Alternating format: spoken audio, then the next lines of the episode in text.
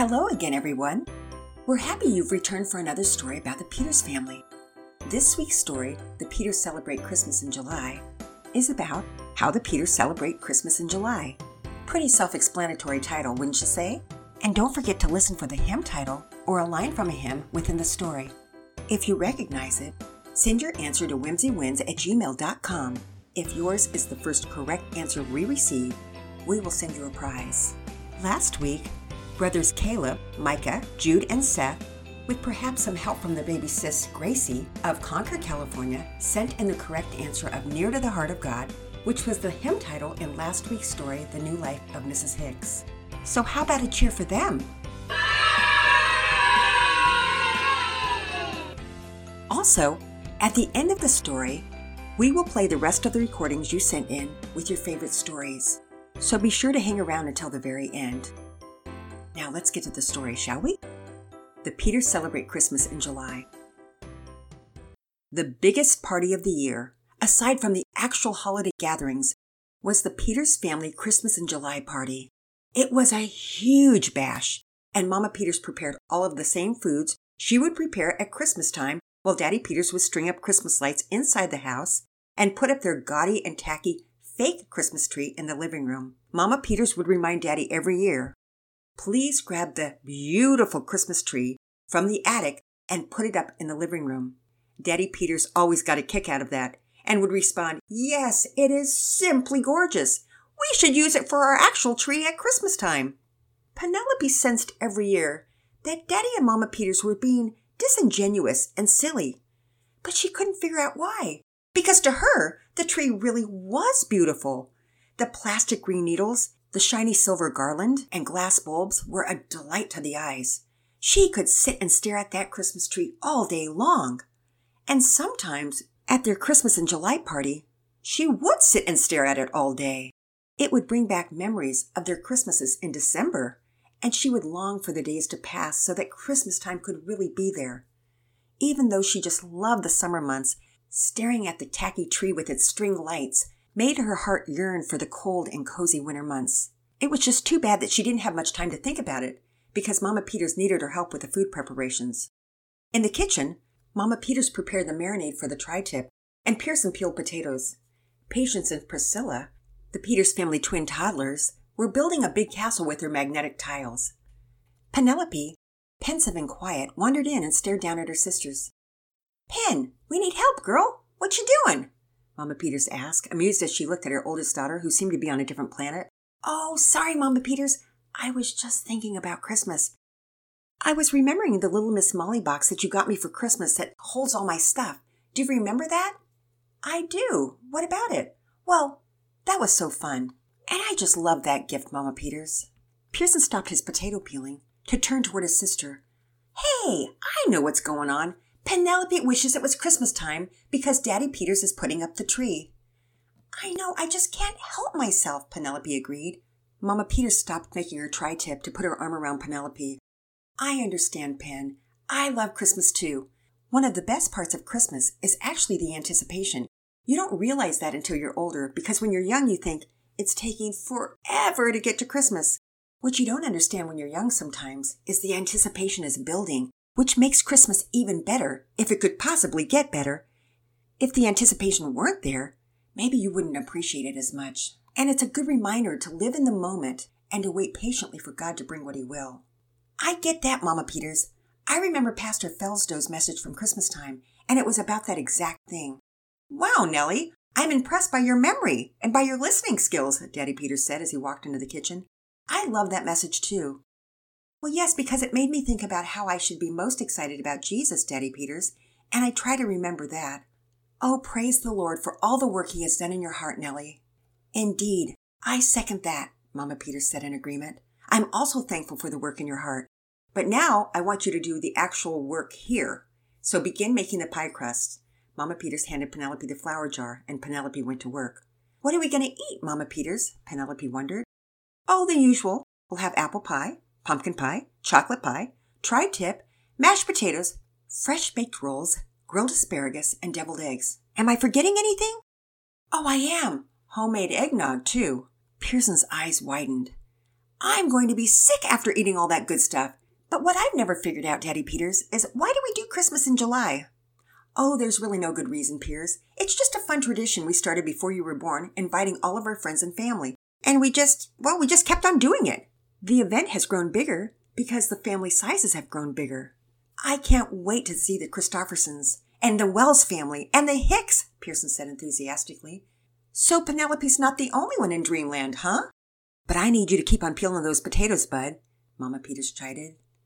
Emily's family is coming, and Heather and Lisa's and Nora's, and my newest friend Katie from camp and her family are coming. Penelope could hardly hold back her excitement. And don't forget, Grandma and Grandpa and Grandmom and Papa are coming to stay with us. They'll be helpful in preparing everything a couple of days before, Mama Peters reminded Pearson and Penelope. When are they coming? Pearson wanted to know. Tomorrow. Yay! Pearson and Penelope yelled, almost in unison. Oh yes, and Uncle Stephen is coming too. We haven't seen him in so long, and he'll be coming with Grandma and Grandpa, Daddy Peters added. So, Daddy Peters, how is he our uncle again? Penelope knew that Uncle Stephen was not one of Daddy or Mama Peters' brothers. Oh, he's Grandpa's brother, so he's your great-uncle, Daddy Peters explained. And he's a lot of fun. That he is, Mama Peters observed as she poured the mixture of apples, flour, cinnamon, butter, and sugar into the pie crust that Penelope had made. After the mixture was poured into the crust, Penelope set about placing the lattice over the mixture. She especially loved laying the lattice top. It was painstaking labor, and Penelope loved interweaving the dough. When she was finished, she popped the pie into the garage freezer and went back to continue helping. There was still so much to do, but it was always fun to prepare together. Mama Peters always had a plan so that every member of the family had chores that were specifically suited to their abilities and desires, so that it wasn't just a fun endeavor, but efficient as well. More than once, Penelope had noted that Mama Peters would probably have been the best party planner ever if that's what she had ended up doing. And Mama Peters would invariably respond that it would be a dream of hers to plan parties and weddings and to oversee every detail. But she never forgot to add that she could not be happier with God's plan for her life, and that she was happy to use her party skills to plan events for her family, who were the biggest party animals she knew. The following day, just before lunch, Penelope glanced out the window to see her two sets of grandparents accompanied by Uncle Stephen, who were coming up the walkway. They're here, everyone! Penelope shouted so loud that she very nearly rattled the pictures that were hanging on the wall. Penelope, honey, please use your inside voice. Daddy Peters was covering his ears as he walked to answer the door. He opened the door, and all of the Peters family exchanged greetings with their relatives. Uncle Stephen, ever the family firecracker, began telling jokes immediately. Hi there, Penelope girl, he said in his fake southern drawl. I noticed something shiny behind your ear there. You ain't washed lately. Penelope felt behind her ear. She was unsure to what Uncle Stephen was referring. She had showered the night before and felt a little silly that she seemed dirty. But she should have known better, because Uncle Stephen, ever the joker, suddenly reached over behind her ear and brought out a shiny quarter. Well, I'll be. That shine ain't no dirt. It's the gleam of this fine $quarter. He handed the quarter to Penelope, who immediately put it in her pocket. It was Pearson's turn next. Turning from a southern drawl to a British accent, he greeted Pearson. Well, cheerio! Who is this fine chap? Is that you, Daddy Peters? Pearson laughed. Ha ha! No, Uncle Stephen, it's me, Pearson. Why, my eyes are deceiving me. How, oh how, is this possibly Pearson Peters? What you got behind your ears, chap? He reached over, and as he had done with Penelope, he reached behind Pearson's ear and pulled out a quarter. His silliness didn't stop there, though. He looked at Patience and Priscilla and popped a pacifier into his mouth. He had brought it with him just for this occasion and started making baby noises just like he was a baby himself. The whole family laughed. And Mama Peters wryly said, Some things never change. Well, pardon my rudeness, but who is this beautiful lass? And how did such a scoundrel as Daddy Peters pluck you up? Mama Peters laughed softly and placed her hand on Daddy Peters' arm, because this fine scoundrel, as you refer to him, happens to have gigantic biceps. Daddy Peters, who pretended to be offended by the moniker fine scoundrel, lifted his arms and flexed his muscles dramatically. After everyone had gotten settled in, both sets of grandparents went to work helping Daddy and Mama Peters. Penelope and Pearson sat in the living room, chatting with Uncle Stephen. He was showing them some card tricks that seemed to be downright magical, and Pearson and Penelope asked again and again to see the tricks, to try to pick up on how Uncle Stephen was doing them. "Uncle Stephen, how did you know that was my card?" Pearson asked after the 10th time of seeing the same trick. "I told you, it's magic," Uncle Stephen said, laying out the cards again. "It can't be magic, Uncle Stephen. Magic isn't real," Penelope declared. "Isn't real? What are you talking about? Then how, my dear, can I do these tricks? How do birds fly? How do grasshoppers hop? And how do trees grow taller than the tallest man on earth?" Pearson was the first to respond. "Not because of magic, Uncle Stephen." "Oh, I disagree, son. It is because of magic that we are sitting here today chatting. Isn't it amazing to think that we came from nothing and grew into little fishies and eventually monkeys and eventually people?" "But Uncle Stephen, that's not how we came to Earth." Penelope was growing slightly exasperated. "It's all because of God, Uncle Stephen, not magic." "Well, my little niece, you call it God, I'll call it magic. Now let me show you this." And just like that, he pulled a red handkerchief out of his sleeve, only it was attached to a yellow handkerchief, which was attached to a green one, attached to a pink one. He finished after pulling about 10 different handkerchiefs out of his sleeve. Penelope and Pearson were having a boatload of fun watching Uncle Stephen, but Penelope had a persistent feeling about him. Though she enjoyed the magic show and his sense of humor, he was saying things that just didn't align with her thinking, her world view that she had been raised with since she was a baby, that God is king over all and of all. Running through her mind were the words from Psalm 22:28, a verse she and Pearson had just learned during family worship. "For kingship belongs to the Lord, and he rules over the nations." Penelope didn't have much longer to think about it because it was lunchtime. As the whole family sat at the table eating the turkey sandwiches that Grandma Peters had made, Uncle Stephen told his story once again in his British accent. "Okay, guys, here it is. There was a famous old town in the middle of my country of England. This town had been erected and stood as long as I can remember, and well before my grandfather's grandfather was born. In the center of that town stands an ancient bell tower, constructed of large stones quarried from a local outcropping. The ancient bell tower sounded every single hour of every day since the beginning of time. The bell tower ringer had the most important job in town, and it was a high honor to pass that job along over time." Uncle Stephen paused to take a breath, and the whole family sat listening intently, hanging on to every word. "Well, anyway, that bell tower ringer knew that his time was drawing to the end, and he must finally find a worthy successor to take his job. So he searched far and wide, and he put out the word that a new bell ringer was needed. He interviewed candidate after candidate, and showed them the high ladder to the top of the tower where the bell would be rung. He showed each one how to ring the bell with a large hammer. But no one could be found who was worthy. Finally, one man came along, and he interviewed well. When it came time for him to show his bell-ringing skills, he climbed to the top of the ladder, and the old bell ringer handed him the hammer. The man refused and said, 'I don't need that hammer. I've got a special instrument that I find works out better than any hammer.' And with that, the man leaned back and slammed his head against the bell, sounding out the most gorgeous and glorious tone that the old bell ringer had heard. And on the spot, he hired him. 'You are the new bell ringer,' he told the man. The man agreed, and the very next hour, when it came time to ring that bell, he reared his head back and shot forward, ringing the bell, but at the same time losing his footing on the ladder. In one fell swoop, he shot out the opening and plunged to the ground, dead." The whole family let out a loud gasp. "Dead? He died?" Pearson asked in horror. "Well, the townspeople gathered around the man, and the former bell ringer, in a sad voice, looked around at all the faces. 'This man rang that bell as beautifully as I have ever heard, and I don't even know his name. Does anyone know his actual name?' An old gentleman from the crowd stepped forward and answered, 'I don't know, but his face sure does ring a bell.'" The entire family, who had been silent to that point, burst out in laughter. The laughter subsided, and Grandmom said what everyone else was thinking. "Oh, Uncle Stephen, you are a hoot! What a long joke!" But it was well worth the punchline. "I thought it was real, Uncle Stephen. I'm so glad it wasn't," Penelope said, breathing a sigh of relief. "Uncle Stephen, you're always so much fun. I don't know why you never married, Mama Peters added.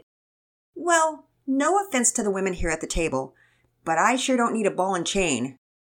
Daddy Peters responded, Well, Uncle Stephen, I think marriage is one of God's most gracious gifts to us. But now it's time to eat. I'm starved. Let's pray and thank the Lord for the food. After lunch, last-minute preparations were made for the next day's party. After putting in a good day's work, everyone was tired and ready for bed. As Daddy Peters was putting Pearson and Penelope to bed, he asked that the entire immediately family meet in Penelope's room for a quick chat. Okay, you guys. We're so thankful for all of your help in preparing for Christmas in July. It should be a fun party. I'm looking forward to fellowshipping, too. I just wanted to connect with you two to get a feel how you think things are going with our family in town. It's great! Pearson was ebullient in his response. I love having all of our grandparents here, and Uncle Stephen, too. Yeah, it's fun. Penelope was hesitant, but she was trying to be thoughtful in her words. But Daddy Peters, I don't think Uncle Stephen is a Christian. You're right, honey. I know he says some things that seem funny. Did you hear anything like that today? Well, yes. He talked about how magic is real, Pearson remarked. And I don't know what he meant by being married we'd be a ball and chain, but I didn't think that was probably the best thing to say, Penelope added. Yes, I know, Daddy Peters responded. I just wanted to remind you that not every one of our family members is someone who believes in Jesus, so we share as we can, and we pray for opportunities to talk to Uncle Stephen about Jesus. He rejected Jesus a long time ago. He and Grandpa were raised the same way, raised by Christian parents who taught them the Word of God, but Uncle Stephen never believed it. But we praise God that Grandpa, my dad, does believe and taught me and my brother to believe. Does that mean we shouldn't love Uncle Stephen? Penelope was torn. No, sweetie, that's not what it means. We just need to remember that you will always have people in your life who break your heart because they don't have the same beliefs as you. But we must do the best we can to guard our hearts and not be influenced by the world. The Bible warns that bad company corrupts good morals, but we still love people and we get to enjoy them. Okay, Daddy Peters, he is a lot of fun, but sometimes it's just so confusing because we don't think the same way. I get it, Nellie. And our different beliefs will ultimately divide us according to the Bible. That's why it's really hard to be best friends with someone who doesn't have the same beliefs. Because can light have fellowship with darkness? It just can't. We can enjoy Uncle Stephen, and we sure do love him. But we don't share the single most important element in our lives, and that's our love for Jesus. Before we all turn in for the night, let me read 1 Chronicles 29, 11, and 12 as a good reminder of who's in charge. Yours, O Lord, is the greatness and the power and the glory and the victory and the majesty, for all that is in the heavens and in the earth is yours. Yours is the kingdom, O Lord, and you are exalted as head over all. Both riches and honor come from you, and you rule over all. In your hand are power and might, and in your hand it is to make great and to give strength to all. Now I'm going to say goodnight because we all have to get up tomorrow and put on the finishing touches for the party before our guests arrive tomorrow evening.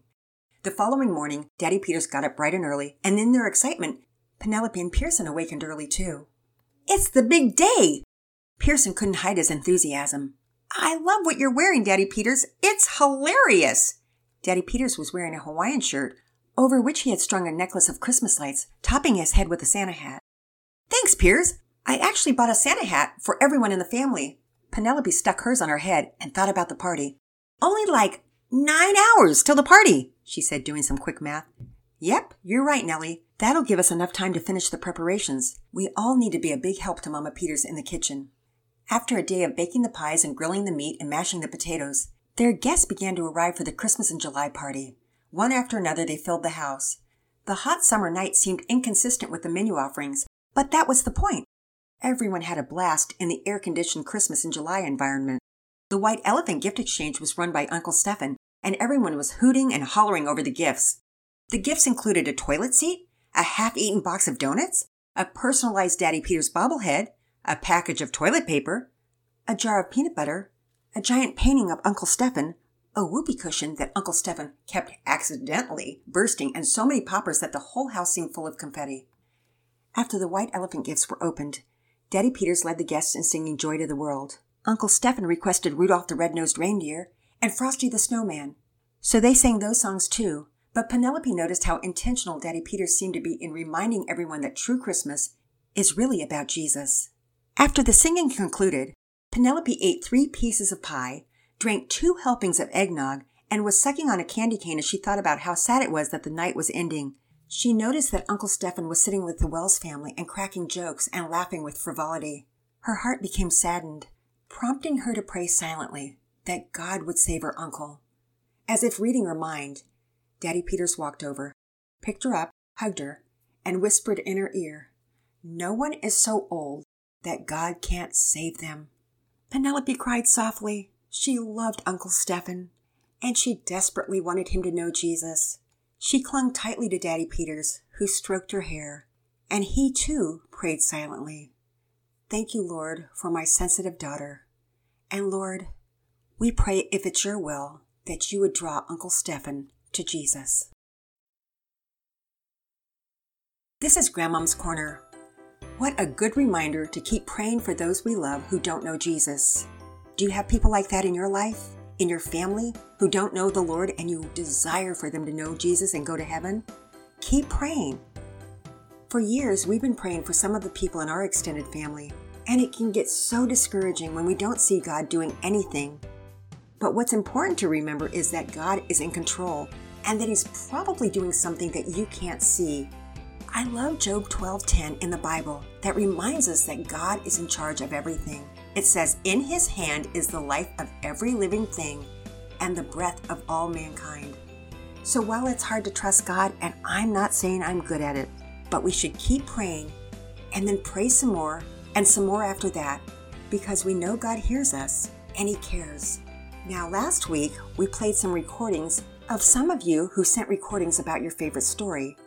We could only get to some of them, so we're going to play the rest of them here for you now. I liked the story of when Penelope got a new friend, and I like it because it's a good story. I'm Weston. I'm 6 years old. Thanks, Weston. Weston is from Pleasant Hill, California. My name is Judah, and my favorite story was when Pearson had his race and he lost it, and when he went away and sulked instead of congratulating the winner. I liked it because he's kind of like me, how when I'm super competitive, whenever I lose, I get mad. So I kind of learned, you gotta have a good attitude when you lose and when you win. Judah is from Concord, California. Now here's Phoebe from Conquer, California as well. My favorite story in Whimsy Wins is the Peters Peter Out. It helped me to be thankful, and we should be thankful for all that we have to do. My name is Lottie. My favorite story is Pearson's Sleeping Adventure. My favorite part is where Pearson got lost and he went to the campsite that had the fire. And then the lady who was putting out the fire was, she heard him calling, and then she took him to his campsite. He found his parents. Thanks, Lottie, who is also from, you guessed it, from Concord, California. Now here's Annie from Concord, California, too. My favorite is Daddy Peter's Once and I For It, because I lost my necklace just like Penelope. I prayed and then I found it. And that's the end of our recordings. We appreciate everyone who sent one in. Here's to remind you that some of those stories that were mentioned, like Daddy Peters Holds Down the Fort, that's the story that Annie talked about, where Penelope lost her locket. Go ahead and take a listen to that if you haven't already heard it. And if you're wondering whether or not there was a real Christmas party in July in the author's family, that really happened. And yep, there was also an old toilet seat given as a white elephant gift. It was gross, and when the person opened it, they said, "Ew!" And of course, everyone laughed.